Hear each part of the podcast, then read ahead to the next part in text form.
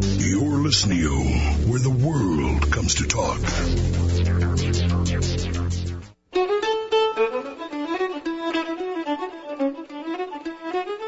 The thousands of men who were killed or wounded under the command of General George Pickett at Gettysburg are long remembered. But the 19 men that Pickett ordered hanged in 1864 are all but forgotten, except by some historians, including our guest, Donald E. Collins. We'll talk with him in a moment on Civil War Talk Radio.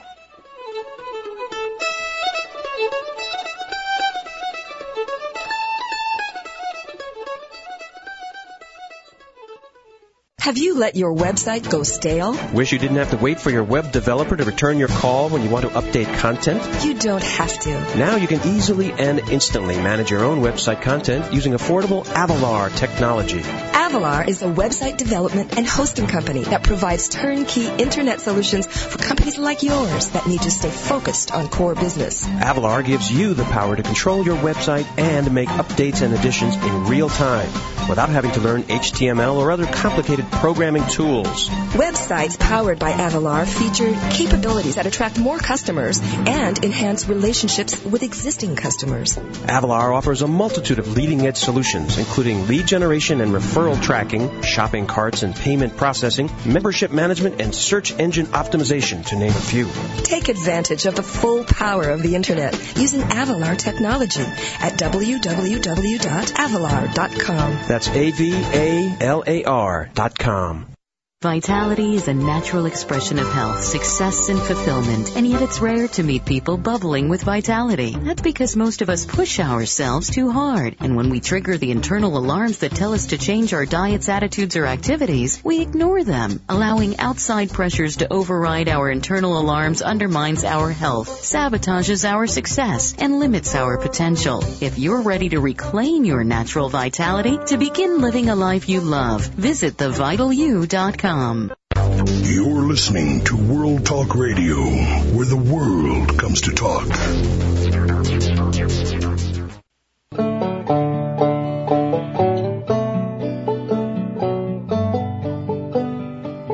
Welcome back to Civil War Talk Radio. I'm Jerry Prokopowicz.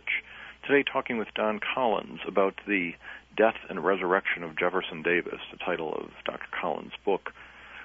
We've discussed in our first two segments the wartime and post-war careers of Jefferson Davis.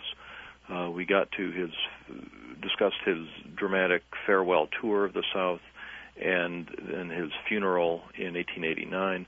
But that was not enough. There's more Davis. He is then dug out of the ground and taken on another farewell tour and reburied in 1893 in Richmond. And that's not enough. Years, a few years later, uh, various committees organized to uh, to raise money to build a monument to Davis, and that brings us to our current point in the story. How does uh, after the committees that try to build a Davis monument fail to raise sufficient money, who steps in and, and makes this happen? Well, the only thing that the uh, that the Sons of, that the uh, Jefferson Davis Monument Association got got was a cornerstone and they uh, went and then uh, uh, appealed to the United Daughters of the Confederacy, which was a new organization. And the Daughters of the Confederacy agreed to uh, take it on. And it wasn't long before they just took over the whole project. And the male members of the uh, association resigned, and the uh, association became a, a, a committee of the United Daughters of the Confederacy and uh, they were very good. They tend to be more dedicated, concerned, uh, and ambitious than the men were. Uh, they uh, they held bake sales, uh, bazaars. Uh, they they uh, got money any way they could possibly get it. Uh, their first thought after after the, um, the temple was to let's let's build an arch, uh, and the interest the arch didn't go very far. They actually got a sculptor who uh, who planned an arch, is uh, all ready to go but Mrs. Davis and some other members of the uh, of the uh, United Daughters of the Confederacy objected. They say you cannot build a triumphal arch uh, to a man on a, uh, who lost a war. They say no matter how honorable it was, people will ridicule you for making a triumphal arch to Davis. So that that that uh, fell through, uh, partly for economic reasons, And then they came up and says, okay, well, we'll turn this project over to a, another man, a Richmond sculptor, who had done the recumbent Lee uh, in the, uh, chapel at Washington University. His name was uh, Valentine. And uh, and he and a man named William Nolan uh, put together uh, the monument that stands today at the head of Monument Avenue, or is it Monument Avenue or Monument Boulevard, uh, in Richmond, Virginia. And this to, this one is truly, in my opinion, a Confederate national monument. It's, it's a Davis monument, but their purpose was the Confederacy. Thirteen columns, each representing the states of the Confederacy, plus Maryland and uh, Kentucky. Uh, a, a, statue of, of Davis, uh, uh about after an eight ten foot statue of Davis, um, and it was a a beautiful monument, and it was it was finally uh, uh, erected and uh, dedicated on Davis's birthday, uh, like June third, uh, nineteen oh seven. And as I say, is, is not, so this basically is that This brought Davis around full circle from being just a martyr and military hero to being Jefferson Davis Confederate. So this yeah. is celebrated with Confederate flags and Confederate symbolism. With Confederate flags and everything. It was it was a truly Confederate monument. And this this uh, then drawing on that earlier uh, uh, analogy uh, I, I mentioned, if Saddam Hussein had a triumphant farewell tour, say 10 years from today, uh, after American forces are long gone from from Iraq, we in this country might look do a double take uh, at that.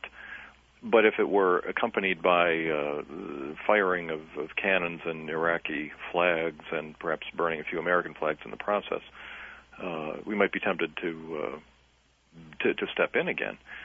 Yet here, uh, when in 1907, when the South celebrates the Confederacy in this way, uh, the reconciliation between North and South is pretty much complete by then. You're right. So we don't uh, see much reaction. Yeah. Yeah. And uh, and Davis had uh, before had been uh, sort of inferior in the eyes of Southerners to uh, to Stonewall Jackson and Robert E. Lee, but uh, with the erection of the monument, Davis had risen to the equality with them. And then when then when you have things like the Stone Mountain Memorial, you have Davis riding on the horse alongside Lee and uh, Lee and Jackson and you have a Jefferson Davis Highway that crosses the country and so forth. So Davis is finally uh, comes to the way we remember him in history as president of the Confederacy. We don't remember the martyrdom anymore. We don't remember Buena Vista, but we remember him as president of the Confederacy. And this is uh, was the evolution of Davis's image uh, um, up until 1897. I mean 1907.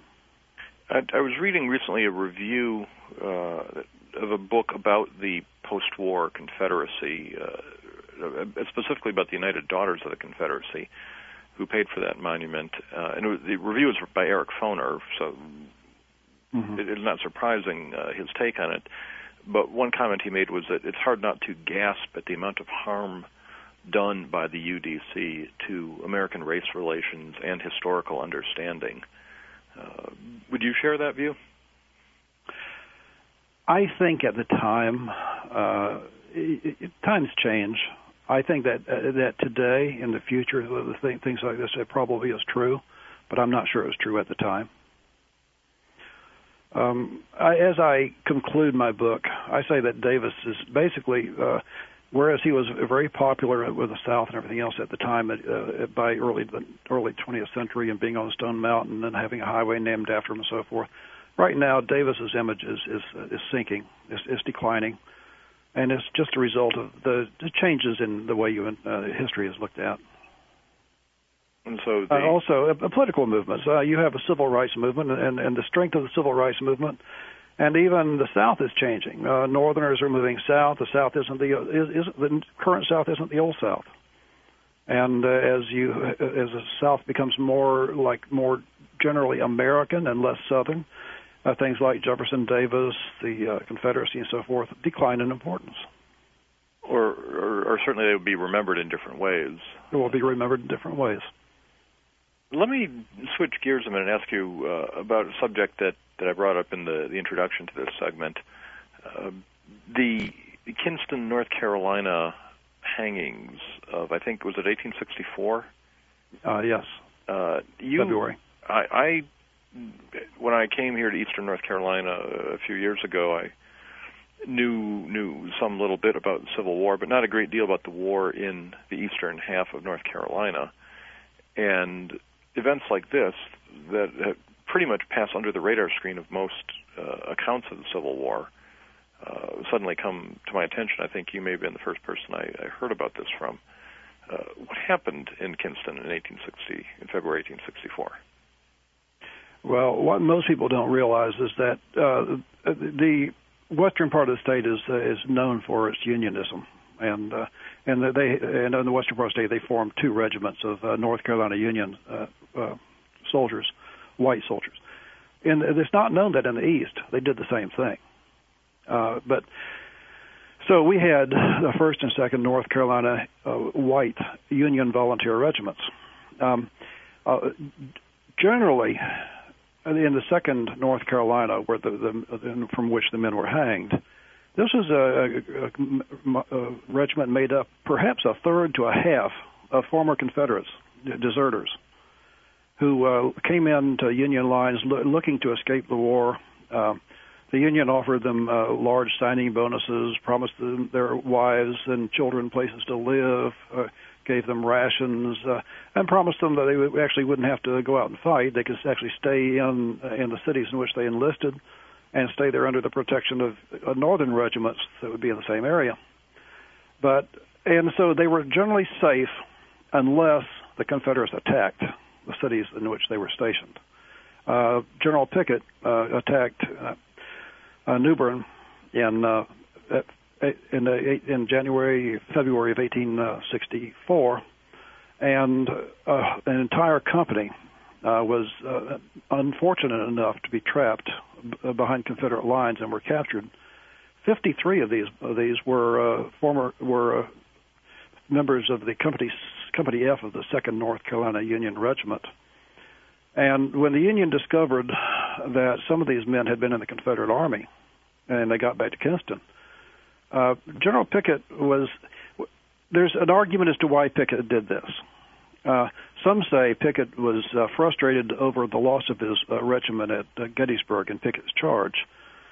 Um, but my cont- talk is contention is the other.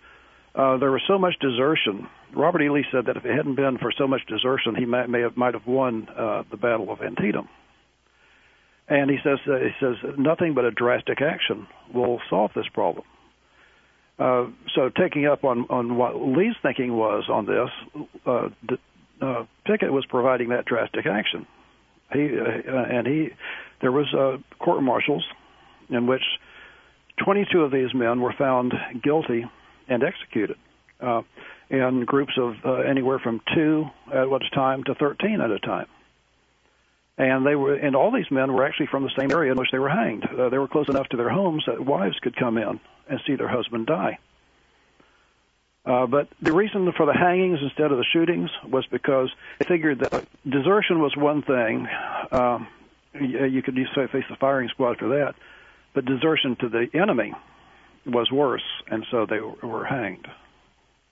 So this was to be an object lesson. This was to... it was to be an object lesson, and the reason I, I believe that that this was in Pickett's mind was because he said initially before the first hang, he says after we uh, after we uh, shoot a, a, a number of these men, maybe they will maybe they will quit deserting. And then, as soon as the desertions were over, there was uh, there was a sermon preached to all the Confederate units uh, in the Rich in the uh, Kinston area, a, a sermon on desertion, the evils of desertion. And uh, to me, the uh, the sermon on desertion, Pickett's statement before the hangings, all indicates that this was part of, a, of an attempt to stem desertion in the Confederate armies. So the, those who were executed were were guilty under the Articles of War of having deserted and then having joined the enemy. And some people uh, agreed with this. Uh, General Grant uh, made a statement that if something similar had happened in the Northern Army, he would agree that that you know that was the case, that should have been done. Uh, there was a uh, commander of a regiment from I think Maine, who uh, or Massachusetts, who had little good to say about these men that were hanged because he thought that first of all the uh, the army shouldn't have trusted them to be in their army in the first place, so there was uh, there was some outrage uh, over this, and there eventually there was an attempt to bring uh, a court martial, uh, actually a war crimes trial against Pickett uh, for the hangings, but it never took place. But this really underscores the the division within a Confederate state, within Eastern North Carolina, the the split between people willing to fight for the Union, those willing to fight for the Confederacy, and, Yeah. and the uh, that that, it, that the level of violence in this case, state-sponsored organized violence, but, Yeah. but still uh, killing it is pretty extreme. How did you come across this story yourself? Do you recall? Uh, again, it was uh, one of those accident, accidental thing. I, I can't rem- remember precisely what happened, uh, but I was really looking for my. Uh, I had heard about it, and I was looking for my great grandfather who lived, lived in Kinston at the time and died uh, at the same time as the hangings. I was looking to see whether or not my great grandfather was one of those hanged. He wasn't, and I, I still don't know why he died at the age of 31 at the same time that, that the event happened. But uh, anyway, I, I, decided, I finally decided, says, well, I'm going to tell this story as completely as it could possibly be told, and uh, and that's the the article resulted from that. Let's see. Is that article uh, in print now? Uh, that It's a, uh, it's actually this is in uh, it's in print. Uh, it's in a book called The Articles of Command. The the uh, it's art. What is it? The Art of Command in the Civil War, edited by Steven Woodworth. It's uh, it's, it's been uh, copied to the uh, internet. The uh, Kinston Civil War uh, Commission uh, has added it to their site. Um, there's a site in, in Hyde County because a number of them were from Hyde County has been added to that site. And there's a group over in Belgium, the Confederate Historical Association of Belgium, uh, which ha- puts out a, a, a very slick uh, Civil War Times type magazine out that uh, that has uh, reprinted it, and this time with illustrations where it didn't have it in the past. Well, I would recommend uh, to our listeners then uh, to pursue both of those. Uh, we've had Steven Woodworth on the show, uh, a fine historian, and his, anything he's edited, I'm sure, is worth looking at. And uh, listeners, it'll give you a chance to read more of Dr. Collins' article on the Kinston hangings, and you'll also want to pursue the death and resurrection of Jefferson Davis and uh, follow up on this story of how Davis transformed in American history from a, a hated president to a symbol, and then, as you point out, full circle to nearly forgotten. Well, Don, thank you very much for being on the show today. We've run out of time and uh, must go till next week, but it's always good to hear from you and look forward to talking to you again. Thank you. I enjoyed it. Thank you for listening. This is Jerry Prokopowicz on Civil War Talk Radio. Loyal Southerners start to cheer with a victory gained at Shiloh. Oh, it was on March the 16th.